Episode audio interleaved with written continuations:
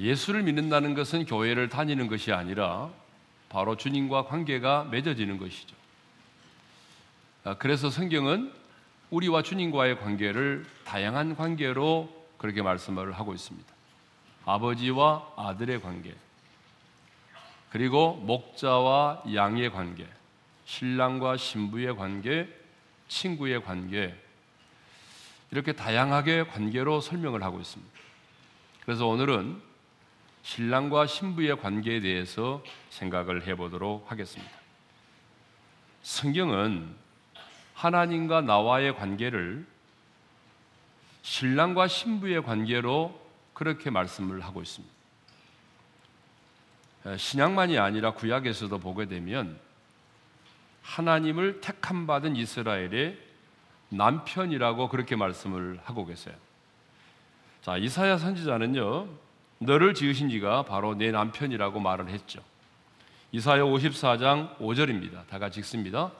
이는 너를 지으신 이가 내 남편이시라. 호세아 선지자는요. 이스라엘 백성들이 다시 돌아오게 될 것을 말하면서 그 날에는 다 같이 읽습니다. 내가 나를 내 남편이라 일컫고 다시는 내 바알이라 일컫지 아니하리라. 그리고 2장 19절을 보게 되면 하나님께서 내가 내게 장가 들었다, 장가 들었다라고 하는 그런 표현도 쓰시죠. 읽겠습니다. 다 같이요. 내가 내게 장가 들어 영원히 살되 또 하나님은 예레미야 선지자를 통해서 내가 그들의 남편이 되었어도 그들이 내 언약을 깨뜨렸음이라고 책망을 하셨습니다. 자, 이렇게 하나님께서는 구약의 여러 선지자를 통해서 하나님이 구원받은 백성들의 남편이 되신 것을 그리고 우리가 그의 아내가 된 것을 말씀을 하고 있습니다. 중요한 것은 예수님 자신도 예수님께서도 친히 자신이 예수 믿는 자들의 신랑이라고 그렇게 말씀을 하셨어요. 자, 오늘 우리가 읽은 마가복음 2장 19절 본문이죠. 읽겠습니다. 예수께서 그들에게 이르시되 혼인집 손님들이 신랑과 함께 있을 때에 금식할 수 있느냐? 신랑과 함께 있을 동안에는 금식할 수 없느니라. 자, 이 말씀도 보게 되면 예수님이 친히 자신을 신랑이라고 그렇게 말씀을 하시죠. 세례 요한도 예수님에 대해서 뭐라고 말하냐면 신랑으로 묘사를 했습니다. 요한복음 3장 29절을 읽겠어요. 다 같이요. 신부를 취하는 자는 신랑이나 서서 신랑의 음성을 듣는 친구가 크게 기뻐하나니 나는 이러한 기쁨으로 충만하였노라. 사도 바울도 사도 바울도 예수님을 바로 우리의 남편으로 소개를 하고 있습니다. 고린도후서 11장 2절이죠. 다 같이요. 내가 하나님의 열심으로 너희를 위하여 열심을 내노니 내가 너희를 정결한 처녀로 한 남편인 그리스도께 드리려고 중매함이로다. 네. 사도 요한도 사도 요한도 다시 오시는 예수 그리스도를 맞이하는 성도들을 신랑을 맞이하는 신부로 그렇게 표현했습니다. 요한계시록 21장 2절이죠. 다 같이요. 또 내가 봄에 거룩한 성 새 예루살렘이 하나님께로부터 하늘에서 내려오니 그 준비한 것이 신부가 남편을 위하여 단장한 것 같더라. 자, 마지막으로 하늘의 천사들도 구원받은 성도들을 어린 양의 신부로 표현했습니다. 요한계시록 21장 9절 하반절이죠. 다 같이요. 일곱 천사 중 하나가 나와서 내게 말하여 이르되 이리 오라. 내가 신부 곧 어린 양의 아내를 내게 보이리라. 자, 이렇게 신구약 성경에 여러 곳에서 그리고 예수님 자신도 친히 뭐라고 말씀하십니까? 하나님을 우리의 남편, 예수님을 우리의 신랑으로, 예수 믿는 우리를 그의 신부로 그렇게 말씀을 하고 있습니다. 그러니까 우리가 예수를 믿으면 예수님이 나의 신랑이 되고 내가 그분의 신부가 되는 것이죠. 근데 여러분 이것은 생물학적으로 신랑과 신부가 된다는 그런 의미가 아니에요. 예, 이것 때문에 남편 된 분들이 지금 아멘을 안 하신 분이 계시는데 생물학적으로 예수님이 나의 신랑이 되고 우리가 그분의 신부가 된다는 그런 얘기가 결코 아닙니다. 이 말은 상징적이고 굉장히 영적인 의미에서 예수님이 신랑이 되고 예수 믿는 우리가 그분의 신부가 된다는 그런 의미의 말이죠. 자, 그러면 왜 성경은 주님과 나와의 관계를 신랑과 신부의 관계로 말씀하고 있을까요? 저는 오늘 세 가지 이유를 여러분들에게 말씀드리고자 하는데요. 그 첫 번째 이유는 그리스도의 몸인 교회의 신비를 설명하기 위해서 그렇습니다. 우리가 예수를 믿으면 그리스도와 한 몸을 이루어서 영원히 함께 사는 관계가 이루어집니다. 근데요, 이 신비를 설명하기가 참 어렵습니다. 그런데 그리스도와 한 몸을 이루어 살게 되는 이 교회의 신비를 설명해 줄 수 있는 것이 있어요. 그게 바로 뭐냐 그러면 남편과 아내의 관계, 신랑과 신부의 관계입니다. 그래서 사도 바울은요, 예배서서 5장에서 남편과 아내의 그 관계를 통해서 그리스도와 교회의 관계를 설명하고 있는 것입니다. 자, 사도 바울은 먼저 아내된 자들에게 남편에게 복종하기를 죽게 하듯 하라. 그렇게 말하면서 그 이유를 예배서 5장 23절에서 이렇게 말씀하고 있습니다. 읽겠습니다. 이는 남편이 아내 머리됨이 그리스도께서 교회의 머리됨과 같음이니 그가 바로 몸의 구주시니라. 그리고 남편들에게도 아내 사랑하기를 예배서 5장 25절에 이렇게 말씀하고 있습니다. 다 같이요. 그리스도께서 교회를 사랑하시고 그 교회를 위하여 자신을 주신 같이 하라. 그리고 이제 권이어서 결혼의 신비를 말하고 난 다음에 바울이 뭐라고 말하냐면 이 비밀이 크도다. 그렇게 말하고 있습니다. 예배서 5장 31절 32절을 읽겠습니다. 시작.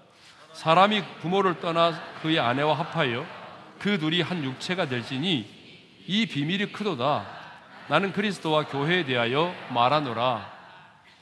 여러분 결혼이 뭐예요? 결혼이라고 하는 것은 부모를 떠나서 둘이 한 육체가 되는 것, 한 몸이 되는 것이에요. 근데 여러분 이게 얼마나 신비합니까? 전혀 몰랐던 두 사람이잖아요. 그리고 너무나 다른 두 사람이잖아요. 그래요? 자, 전혀 알지도 못했고 전혀 너무나 다른 두 사람이 만나서 결혼이란 걸 통해서 한 몸을 이루고 사는 거예요. 한 몸으로. 여러분 얼마나 이게 신비한지 몰라요. 이것처럼 신비한 게 없어요. 그래서 사도 바울은 결혼의 신비를 말한 다음에 뭐라고 말하냐면 이 비밀이 크도다라고 말해요. 우리 한번 따라서 합시다. 이 비밀이 크도다. 예. 이 비밀이 크도다라고 말했어요. 그리고 나서 뭐, 곧바로 뭐라고 말하냐면 나는 그리스도와 교회에 대하여 말하노라 이렇게 말합니다. 나는 지금 그리스도와 교회에 대하여 말하고 있다는 거예요. 무슨 말입니까? 남자와 여자의 결혼은 그리스도와 교회의 관계를 설명하기 위한 거라는 거예요. 그렇습니다, 여러분. 신랑과 신부가 결혼을 해서 한 몸을 이루고 살듯이 주님은 우리가 예수를 믿을 때 우리 안에 들어오셔서 우리가 주님과 한 몸을 이루게 된 것입니다. 성경은 이것을 하나님이 내게 장가들어 영원히 살게 되었다 이렇게 표현하고 있습니다. 호세야 2장 19절이죠. 다 같이요. 내가 내게 장가들어 영원히 살되 하나님이 우리에게 장가들어 영원히 살게 되었다. 그렇게 말씀하고 있습니다. 자, 그렇습니다. 우리가 예수를 믿음으로 주님은 우리의 신랑이 되셨고 우리는 그의 신부가 되었습니다. 믿어지면 아멘 합시다. 신랑과 신부가 한 몸을 이루어 영원히 살듯이 이제 우리도 주님과 한 몸을 이루어서 영원히 사는 그런 존재가 된 것입니다. 이것이 바로 교회입니다. 이 한몸된 교회의 신비를 설명하기 위해서 주님이 주님과 우리와의 관계를 지금 신랑과 신부의 관계로 말씀하고 있는 것입니다. 그런데요, 이 신랑과 신부의 관계를 더 정확하게 바르게 이해하려면 예수님 당시의 결혼 제도를 우리가 이해를 해야만 합니다. 여러분, 예수님 당시의 결혼 제도는요, 결혼에 앞서서 먼저 뭘 하게 돼 있습니까? 정혼을 하게 돼 있어요. 정혼. 이 정혼을 하게 되면 함께 살지는 않아요. 함께 살지는 않지만 이미 두 사람은 법적으로 부부가 되어 있는 것입니다. 그러니까 우리 약혼하고는 좀 달라요. 그죠? 자, 정혼을 하게 되면 남편이 될 사람은 함께 살 수 있는 집을 짓거나 준비를 해야만 합니다. 그리고 정혼한 신부는 결혼을 위해서 신랑을 맞아들이기 위해서 자신을 단장하면서 준비를 하게 되는 거죠. 자, 그러면 신부인 우리가 언제 신랑 되신 예수 그리스도와 정혼을 하였습니까? 그것은 저와 여러분이 누군가로부터 복음을 듣고 예수를 영접할 때입니다. 그러니까 복음을 듣고 예수를 영접할 때가 예수님과 내가 정원한 것입니다. 그래서 사도 바울은 내가 너희를 정결한 처녀로 한 남편인 그리스도께 드리려고 중매를 하려고 열심을 내고 있다. 이렇게 말하죠. 그게 오늘 본문이거든요. 고린도후서 11장 2절을 읽겠습니다. 시작. 내가 하나님의 열심으로 너희를 위하여 열심을 내노니 내가 너희를 정결한 처녀로 한 남편인 그리스도께 드리려고 중매함이로다. 여러분 왜 바울이 열심을 내어 고린도 교회 성도들에게 복음을 전했다고 말합니까? 그것은 내가 너희를 정결한 처녀로 한 남편인 그리스도께 드리려고 중매를 하기 위함이라는 거예요. 그러니까 여러분 우리가 전도를 하는 것은 중매하는 겁니다. 중매를 잘해야 돼요. 예, 중매를 잘해야 됩니다. 옆 사람과 인사합시다. 중매를 잘합시다. 예. 자, 고린도 교회 성도들은 바울이 전하는 이 복음을 듣고 예수를 믿었습니다. 예수를 믿음으로 구원을 받았고 중생의 씻음과 성령의 새롭게 하심으로 정결한 그리스도의 신부가 되었습니다. 신앙을 고백하였고 세례를 받았습니다. 새 언약의 백성이 되었습니다. 무슨 말입니까? 그리스도와 정혼했다 그 말입니다. 우리 역시 예수를 믿음으로 신랑 되신 예수님과 정혼을 하게 된 것입니다. 정혼을 하였으므로 이제 예수님과 나는 법적인 부부의 관계가 된 것입니다. 이 정혼하면 그 정혼 기간에 신랑은 신부를 맞아들여서 함께 거하며 살아가게 될 집을 준비를 해야 되는 거죠. 그래서 신랑 되신 우리 예수님도 신부된 우리와 함께 영원히 거하게 될 거처를 예비하러 가셨습니다. 그래서 예수님은 제자들에게 이렇게 말씀하셨잖아요. 읽겠습니다. 다 같이요. 내가 너희를 위하여 거처를 예비하러 가노니 가서 너희를 위하여 거처를 예비하면 내가 다시 와서 너희를 내게로 영접하여 나 있는 곳에 너희도 있게 하리라. 그러면 주님이 예비하러 가신 이 거처는 무엇을 의미할까요? 주님이 우리를 위하여 신부된 우리를 위하여 거처를 예비하러 가셨는데 이 거처는 뭘 의미하죠? 저와 여러분이 들어가게 될 영광스러운 천국을 말하는 것입니다. 그래서 사도 요한은 환상 중에 거룩한 성 새 예루살렘을 보고 이렇게 감탄했어요. 요한계시록 21장 2절입니다. 다 같이요. 또 내가 봄에 거룩한 성 새 예루살렘이 하나님께로부터 하늘에서 내려오니 그 준비한 것이 신부가 남편을 위하여 단장한 것 같더라. 주님이 우리를 위하여 예비하신 그 천국이 얼마나 영광스럽고 얼마나 아름다웠으면 신부가 신랑을 위하여 탄장한 것 같다라고 그렇게 감탄을 했을까요? 네. 자, 왜 성경은 주님과 나와의 관계를 신랑과 신부의 관계로 표현하는지 그 두 번째 이유는요. 신부는 오직 신랑을 위하여 단장하고 순결한 삶을 살아야 하기 때문에 그렇습니다. 신부는 이미 신랑과 어떤 상태에 있습니까?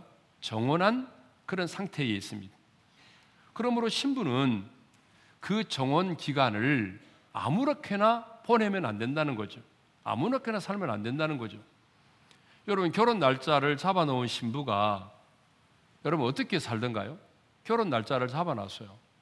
그 신부가 허구한 날 잠만 자고 놀러만 다니고 그러던가요? 그런 신부는 없어요. 예? 신부는 결혼 날짜가 딱 잡히면 정혼을 하게 되면 준비를 하게 되죠. 신부 수업을 받습니다. 결혼식 날에 최고로 아름답게 보이기 위해서 마사지도 받고 예? 피부 관리도 하고 몸매 관리도 하잖아요. 예? 정결한 몸과 마음으로 신랑을 맞을 준비를 하지 않습니까? 그런데 만일 이 정원 기간에 신부가 다른 남자를 만나거나 부정한 일을 저지르게 되면 어떻게 될까요? 당시 제도에서는요, 반드시 돌로 쳐 죽이도록 되어 있습니다. 그러니까 이 정원 기간에 법적으로 이미 부부가 됐는데 이 신부가 어때요? 부정한 일을 저지른다든지 다른 남자를 만나면 돌로 반드시 돌로 쳐 죽이도록 되어 있단 말이에요. 그러므로 신부는 순결한 신부로 신랑을 만나기 위해서 자신의 몸과 마음을 단장을 해야 되는 것입니다. 그래서 사도 바울은 고린도 교회 성도들에게 복음을 전하면서 그 이유를 이렇게 말했어요. 다시 한번 본문 고린도후서 11장 2절 하반절을 읽습니다. 시작. 내가 너희를 정결한 처녀로 한 남편인 그리스도께 드리려고 중매함이로다. 여기서 중요한 단어가 정결한 처녀입니다. 정결한 처녀로 한 남편인 그리스도께 드리려고 중매를 한다는 것이 정결한 처녀로 신랑 되신 주님 앞에 서도록 하기 위해서 내가 지금 중매, 곧 복음을 전하고 있다는 것입니다. 그러므로 신부된 우리는 이제 가장 정결한 처녀로 순결한 신부로 신랑 대신 주님을 맞이할 수 있도록 자신을 준비를 해야 되는 것입니다. 우리가 즐겨 부르는 찬양 가운데 조롱하는 소리와 세상 유혹 속에도 주의 순결한 신부가 되리라 이런 찬양이 있어요. 이 찬양의 가사처럼 세상의 사람들이 우리를 조롱을 하고 수많은 세상의 유혹이 우리 앞에 있어도 신랑 되신 주님과 정원을 맺고 이 땅을 살아가는 신부된 우리는 순결한 신부로서의 삶을 살아야 한다 그 말입니다. 여러분 정원한 신랑이 신부에게 딱 요구하는 것은요 다른 게 없어요. 신랑 되신 주님께서 신부된 우리에게 요구하는 것은 다른 것이 아니에요. 지참금이 아니에요. 돈이 아닙니다. 여러분, 거룩함과 순결을 요구하는 거예요. 이 세상에 어떤 신랑이 말이죠. 결혼을 앞둔 신부에게 야, 너 나하고 결혼하고 살면은 재미없으니까 너 결혼하기 전에 이 남자 저 남자 만나서 실컷 재미 보고 놀다 와라. 이렇게 말하는 신랑이 있을까요? 없죠? 혹시 있어요? 없어요. 신랑이 신부된 우리에게 요구하는 것은요, 단 한 가지예요. 거룩함과 순결이에요. 정원한 신부는 마지막 날에 어린 양의 혼인잔치에 참여하게 됩니다. 여러분, 그 어린 양의 혼인잔치가 뭐죠? 어린 양의 혼인잔치는 정원한 사이에 있던 신랑과 신부가 이제 온전한 한 몸이 돼서 천국에서 영원한 삶을 시작하게 되는 것을 어린 양의 혼인 잔치라고 말하는 겁니다. 그렇다면 그 어린 양의 혼인 잔치에 참여하는 신부는 무엇을 준비를 해야 될까요? 두 가지를 준비해야 됩니다. 첫째는 빛나고 깨끗한 세마포 옷을 입어야 합니다. 요한계시록 19장 7절과 8절의 말씀을 읽도록 하겠습니다. 다 같이요. 어린 양의 혼인 기약이 이르렀고 그의 아내가 자신을 준비하였으므로 그에게 빛나고 깨끗한 세마포 옷을 입도록 허락하셨으니 이 세마포 옷은 성도들의 옳은 행실이로다. 자, 어린 양의 혼인 잔치에 참여하는 자는 반드시 예복을 입어야 됩니다. 우리가 마태복음 22장을 보게 되면 그 예복을 입지 않고 혼인 잔치에 참여하려고 했던 자가 혼인 잔치에 들어오지도 못하고 밖으로 내어 쫓김을 당한 장면을 마태복음 22장에 우리 나와 있어요. 그렇다면 이제 신부가 그 혼인 잔치에서 입어야 될 예복, 그 예복은 뭘까요? 오늘 본문 아까 읽었던 말씀 보니까 빛나고 깨끗한 세마포 옷이라고 되어 있습니다. 빛나고 깨끗한 세마포 옷. 그러니까 어린 양이 혼인 잔치에 참여할 신부가 입어야 될 예복, 그것은 빛나고 깨끗한 세마포 옷입니다. 그러면 이 빛나고 깨끗한 세마포 옷은 무엇을 말하죠? 이것은 바로 예수 그리스도로 옷 입는 것을 말합니다. 예수 그리스도로 옷 입는 것을 말해요. 그래서 갈라디아서 3장 27절에 이런 말씀이 있습니다. 다 같이 읽습니다. 누구든지 그리스도와 합하여 합하기 위하여 세례를 받은 자는 그리스도로 옷 입었느니라. 그리스도로 옷 입어야 되는 겁니다. 따라서 합시다. 그리스도로 옷 입었느니라. 그러면 여러분 그리스도로 옷 입는다는 것은 무엇을 의미할까요? 그리스도로 옷 입는다는 것은 예수를 믿음으로 말미암아 내가 의롭다함을 얻는 것을 말하는 것입니다. 내가 예수를 믿으면 예수님의 의로 말미암아 우리가 의롭다함을 얻게 되는 거죠. 그죠? 예. 그렇기 때문에 여러분 어린 양의 혼인 잔치에 참여하는 자는 반드시 예수를 믿음으로 말미암아 의롭다함을 얻은 자라야 그 빛나고 깨끗한 세마포 옷을 입고 그 어린 양의 혼인 잔치에 참여를 하게 되는 것입니다. 근데 많은 사람들이 이 세마포 옷을요 자기 스스로 준비하여 입을 수 있는 옷으로 착각을 하고 있어요. 그의 아내가 자신을 위해서 준비했다고 하는 이 말, 또 세마포 옷을 성도들의 옳은 행실이라고 하니까 자신의 옳은 행실로 이 빛나고 깨끗한 세마포 옷을 입는 것으로 착각을 하고 있습니다. 여러분 그렇지 않습니다. 누구도 자신의 행실로는 의롭다함을 얻을 수가 없습니다. 우리는 오직 예수를 믿음으로 말미암아 의롭다함을 얻습니다. 그리고 의롭다함을 얻었기 때문에 우리는 빛나고 거룩한 세마포 옷을 입고 당당히 어린 양의 혼인 잔치에 참여를 하게 되는 것입니다. 어린 양의 혼인 잔치에 참여하는 신부가 준비해야 될 또 하나가 있습니다. 그것은 그리스도를 향한 신랑을 향한 그 마음이 진실하고 깨끗해야 된다라고 하는 거죠. 자, 고린도후서 11장 3절의 말씀을 읽도록 하겠습니다. 다 같이요.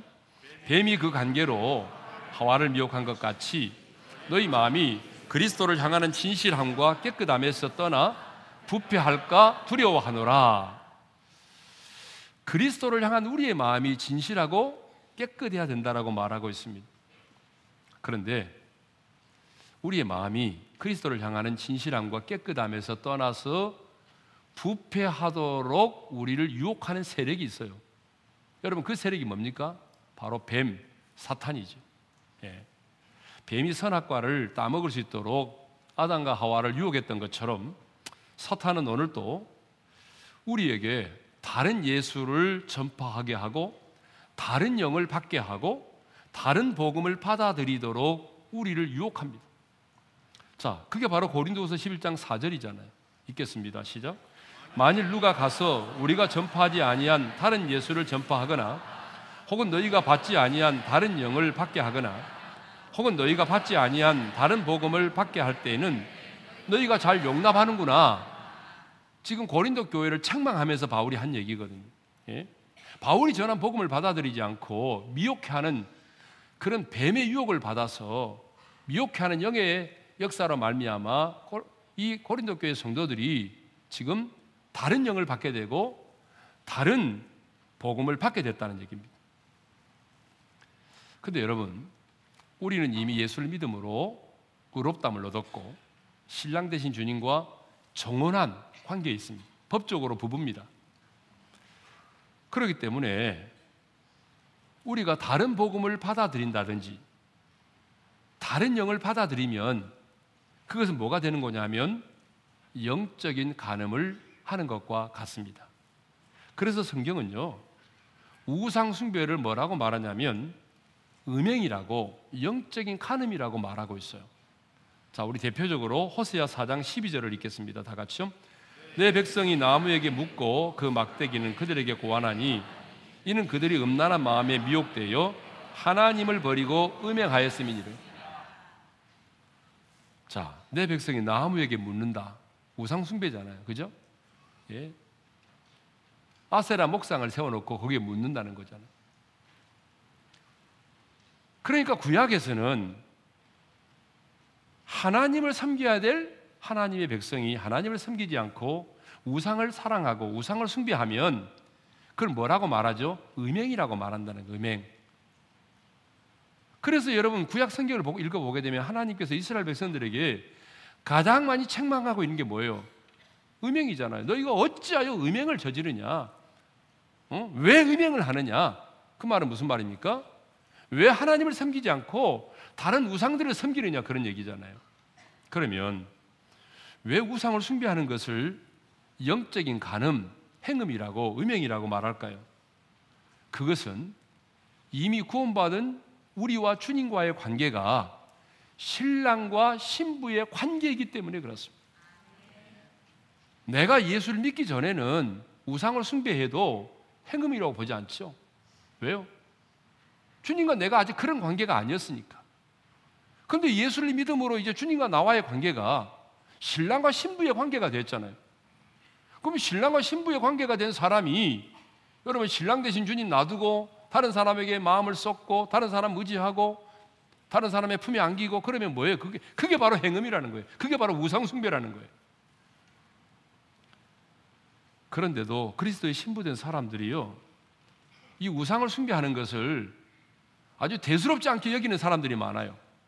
뭐 관상 보는 것, 예, 사주 보는 것, 궁합 보는 것, 뭐 이런 거 있잖아요. 뭐 타로 점 보는 거 이것을 아주 대수롭지 않게 여기는 사람들이 많아요. 지난번에 대학로에 갔더니요. 길거리에 포장마차처럼 굉장히 많이 있더라고요. 여기 텐트, 텐트를 쳐놓은 게. 나는 이게, 이게 포장마차가 많은가 했는데, 이게 포장마차가 아니고요. 저게 뭐예요? 타로 점을 보는 거예요. 젊은 커플들이 굉장히 들어와서 많이 보더라고요. 예? 제가 살고 있는 곳이 이제 여기 잠실에 교통회관 주변인데요.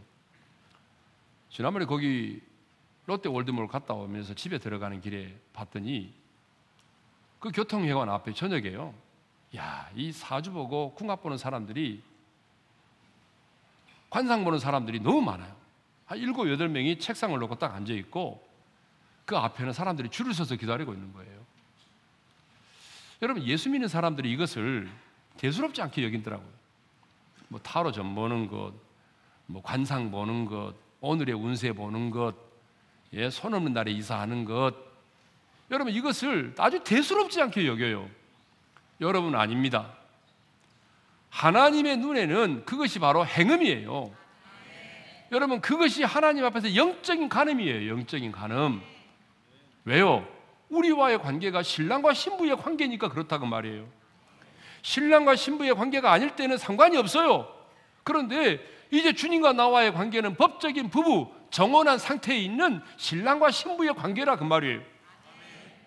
그래서 이 땅의 신부는 그 마음이 진실하고 깨끗해야 됩니다. 자기 몸을 거룩함으로 단장을 해야 되는 것입니다. 자, 왜 성경은 나와 주님과의 관계를 신랑과 신부의 관계로 말하고 있느냐? 세 번째 이유입니다. 세 번째 이유는 신부는 그 신랑을 사모하며 기다리기 때문에 그렇습니다. 신랑 대신 예수님께서 다시 오신다는 이 사실은요, 너무나 분명한 사실입니다. 왜 이것이 사실이냐? 그것은 성경에 예언되어 있기 때문에 그렇습니다. 여러분 성경에 예언된 사실치고 이루어지지 않는 게 어디 있습니까? 다 이루어졌잖아요. 성경에 보니까 다시 오실 예수님의 재림에 관한 예언이 무려 1845회나 예언되어 있습니다. 신약 성경에만도 318회 정도 다시 오실 예수님에 대해서 예언하고 있습니다. 우리 예수님도 직접 내가 다시 오실 것이라고 다시 올 거라고 말씀을 하셨어요. 아까 읽었던 말씀 다시 한번 읽겠습니다. 다 같이요. 내가 너희를 위하여 거처를 예비하러 가노니 가서 너희를 위하여 거처를 예비하면 내가 다시 와서 너희를 내게로 영접하여 나 있는 곳에 너희도 있게 하리라. 예수님도 그러셨잖아요. 내가 다시 온다고. 그러니까 여러분 신랑 대신 우리 주님은 다시 오십니다. 아무리 뭐 세상에 과학이 뭐 이렇게 말하고 저렇게 말해도 여러분 그런 사람 말 믿으면 안 돼요. 하나님의 말씀이 진리예요. 성경에 여러분 1845회나 다시 오실 우리 주님의 재림에 대해서 말씀하고 있는데 여러분 그 사실을 믿지 않아요? 예수님은 분명히 다시 오십니다. 그러므로 신부된 우리는 나를 위하여 거처를 예비하러 가신 주님을 사모하면서 기다려야 됩니다. 그런데 문제는 뭐냐 그러면 그리스도의 신부된 자들이 다시 오실 그 주님에 대하여 관심이 없다는 거예요. 사모함도 없고 우리 주님 언제 오시나? 나는 언제 그 신랑 되신 주님을 만나나? 다시 오실 그 주님에 대한 사모함도 없고 예, 관심도 없다는 얘기죠. 예? 만일 당신이 그리스도의 신부라고 말하면서도 신랑 되신 그 주님을 사모하며 기다리지 않는다면 여러분은 어쩌면 그리스도의 신부가 아닙니다. 제가 그래서 오늘 설교의 제목을 당신은 신부입니까? 라고 정했어요. 여러분 자신을 한번 잘 점검해 보세요. 내가 정말 그리스도의 신부라면 그리스도의 신부된 자는 다시 오실 주님, 신랑 되신 주님을 사모하며 기다린다고요. 그런데 오늘 내가 신랑 되신 그 주님에 대한 사모함도 없고 그 주님에 대한 관심도 없고 그렇게 살아간다면 아니 마음속으로 주여 더디 오시옵소서. 지금 오시면 안 됩니다. 내 아들 요우지도 않았고 손주도 아직 못 봤습니다. 이렇게 마음속으로 기도하고 있다면 여러분은 어쩌면 그리스도의 신부가 아닐 수 있습니다. 그리스도의 신부가 아니라 들러리 정도밖에 안 될 수 있습니다. 초대교회 성도들은 자신의 생전에 주님 오실 것을 사모하면서 기다렸어요. 그래서 초대교회 성도들은 그냥 내가 살아 생전에 내 살아있는 동안에 신랑 대신 주님 다시 올 거라고 믿고 그래서 사람들을 만날 때마다 인사를 이렇게 했다니까요. 마라나타, 마라나타, 주 예수여 어서 오시옵소서 그 말 아니에요? 그렇게 인사했어요. 예? 톡을 속에 숨어 지내면서도 핍박을 받으면서도 마라나타, 마라나타. 여러분 성경의 마지막이 마라나타 아닙니까? 요한계시록 22장 20절에 보게 되면 마라나타 주 예수 여 서 오시옵소서 끝을 맺고 있잖아요. 네? 우리 옆 사람과 인사합시다. 마라나타. 네. 제가 어릴 적에요. 신앙생활 할 때 보니까 그 부흥회를 하잖아요, 교회에서. 그러면 그때 어르신들이 가장 많이 불렀던 찬양이 있어요. 주님 고대가라는 찬양이거든요. 손양원 목사님이 지은 찬양인데 참 그때 그 권사님들을 보게 되면 이 찬양 많이 불렀어요. 예. 아궁이에 불을 지피고 밥을 지으면서도요 이 찬양 많이 불렀어요. 예. 제가 지금도 아직 기억한다니까요. 예. 옛날 어르신들은 이 찬양을 기억할 텐데 젊은 사람들은 이 찬양을 잘 모르더라고요. 그래서 내가 이 찬양을 할까 하다가 그냥 가사 한번 소개하려고 그럽니다. 낮에나 밤에나 눈물 머금고 내 주님 오시기만 고대합니다. 가실 때 다시 오마 하신 예수님, 오 주여 언제나 오시렵니까? 먼 하늘 이상한 구름만 떠도 행여나 내 주님 오시는가 해. 머리 들고 멀리 멀리 바라보는 마음, 오 주여 언제나 오시렵니까? 신부되는 교회가 흰 옷을 입고 기름 준비 다 해놓고 기다리오니 도적같이 오심하고 하신 예수님, 오 주여 언제나 오시렵니까? 여러분 앞서간 믿음의 선배들은요 이렇게 다시 오실 주님을 사모하면서 기다리면서 신앙생활을 했어요. 여러분 그때가 가장 순전했던 시대예요. 세상의 욕심 다 버리고 다시 오실 그 주님을 사모하며 기다리며 살았던 그때가 우리 한국 교회가 가장 순결했던 시대입니다. 예? 신부는 다시 오실 주님을 사모하며 기다립니다. 진짜 그리스도의 신부는 거룩함과 순결함으로 자신을 단장하고 다시 오실 그 주님을 손꼽아 사모하며 기다립니다. 그렇다면 정말 여러분은 그리스도의 신부입니까? 여러분에게 정말 던지고 싶은 질문입니다. 당신은 그리스도의 신부입니까? 주신 말씀을 마음에 새기면서 찬양할 텐데요. 주님 다시 오실 때까지 나는 이 길을 가리라. 좁은 문 좁은 길 나의 십자가 지고 나의 가는 이 길 끝에서 나는 주님을 보리라. 영광의 내 주님 그렇습니다. 우리는 우리가 가는 그 인생의 마지막 길 끝에서 우리가 그토록 사모하고 기다리던 영광의 주님 그 주님을 만나게 될 것입니다. 주님 다시 오실 때까지 나는 이 길을 걷겠습니다. 내 사모하는 주님, 내 사모하는 주님을 만나는 그날까지 내가 이 좁은 문 좁은 길을 걷겠습니다. 이런 신앙의 고백을 담아서 이 찬양을 함께 드리겠습니다. 주 다시 오실 때까지 나는 이 길을 가리라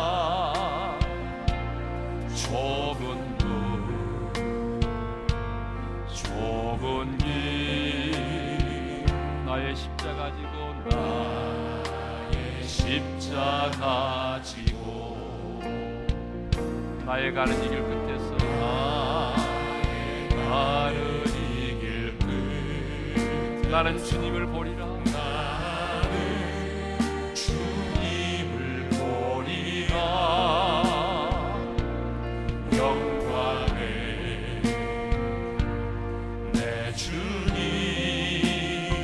나를 맞아주시니 나를 맞아주시니. 주님 다시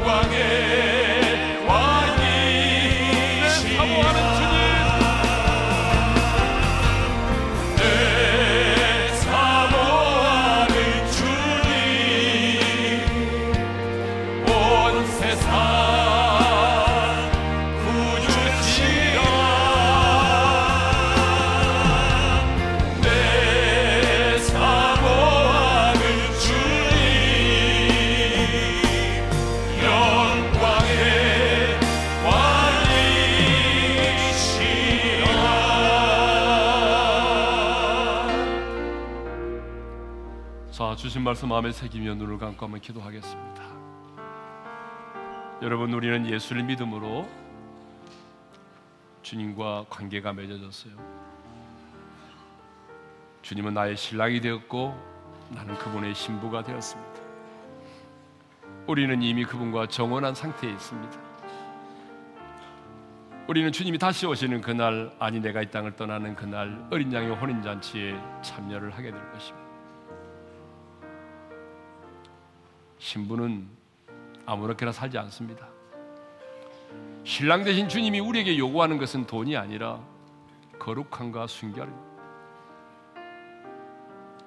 정말 정말 여러분이 그리스도의 신부라면 그 신부는 다시 오실 그 주님을 사모하며 기다립니다. 주님, 이제부터는 내가 거룩한 당신의 신부로 살겠습니다. 신랑 되신 그 주님을 만나기 위해서 그 주님 앞에 서기 위해서 거룩함과 순결함으로 내 몸과 마음을 단장하며 살겠습니다. 내가 우상 앞에 절함으로 우상을 숭배함으로 행음을 하지 않겠습니다. 다시 오실 그 주님을 사모하며 기다리며 살겠습니다. 여러분 우리가 그리스도의 신부된 자로서 이렇게 살아가기를 다짐하면서 우리 주여 한번 외치고 부르짖어 기도하며 나갈까요? 주여 할렐루야 하나님 아버지 그렇습니다 우리 주님 우리 주님은 나의 신랑이고 나는 당신의 신부이고 주님과 나는 이미 정원한 사이입니다. 이제는 내가 그리스도의 신부로 이 땅을 살겠습니다. 아무렇게나 이 땅을 살아가는 것이 아니라 내가 주님 당신의 거룩한 신부로 살아가겠습니다. 순결과 거룩함으로 나를 찬양하게 하시고 행음을 하지 아니않도록 도와주시고 주의 순결한 신부로 세상의 사람들이 나를 돌아가고 수많은 유혹이 있을지라도 주의 순결한 신부로 내가 이 땅을 살아가기를 원합니다. 주님 내가 당신의 신부이기에 다시 오실 주님 그 영광의 주님을 사모하며 내가 하루하루를 살아가기를 원합니다. 다시 오실 그 주님을 사모하며 마라나타 주 예수여 그 영광의 주님을 사모하며 거룩한 순결한 신부로 이 땅을 살아가게 하여 주옵소서. 하나님 아버지 주님은 이제 나의 신랑이고 나는 당신의 신부입니다. 아무렇게나 살지 않고 이제는 주님의 신부답게 살겠습니다. 세상의 사람들이 나를 비난하고 수많은 유혹이 있다 할지라도 내가 당신의 거룩한 신부로서 순결한 신부의 삶을 살겠습니다. 거룩함과 순결함으로 내 몸과 마음을 단장하게 도와주시옵고 인생이 아무리 꼬인다고 할지라도 행음을 하지 않도록 도와주시고 다시 오실 우리 주님 그 영광의 주님을 사모하며 기다리는 자로 살아가게 도와주옵소서.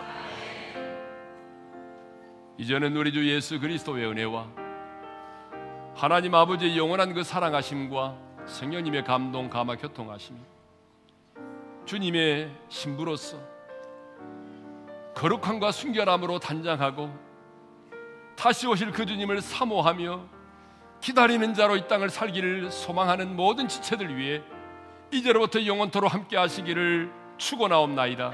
아멘.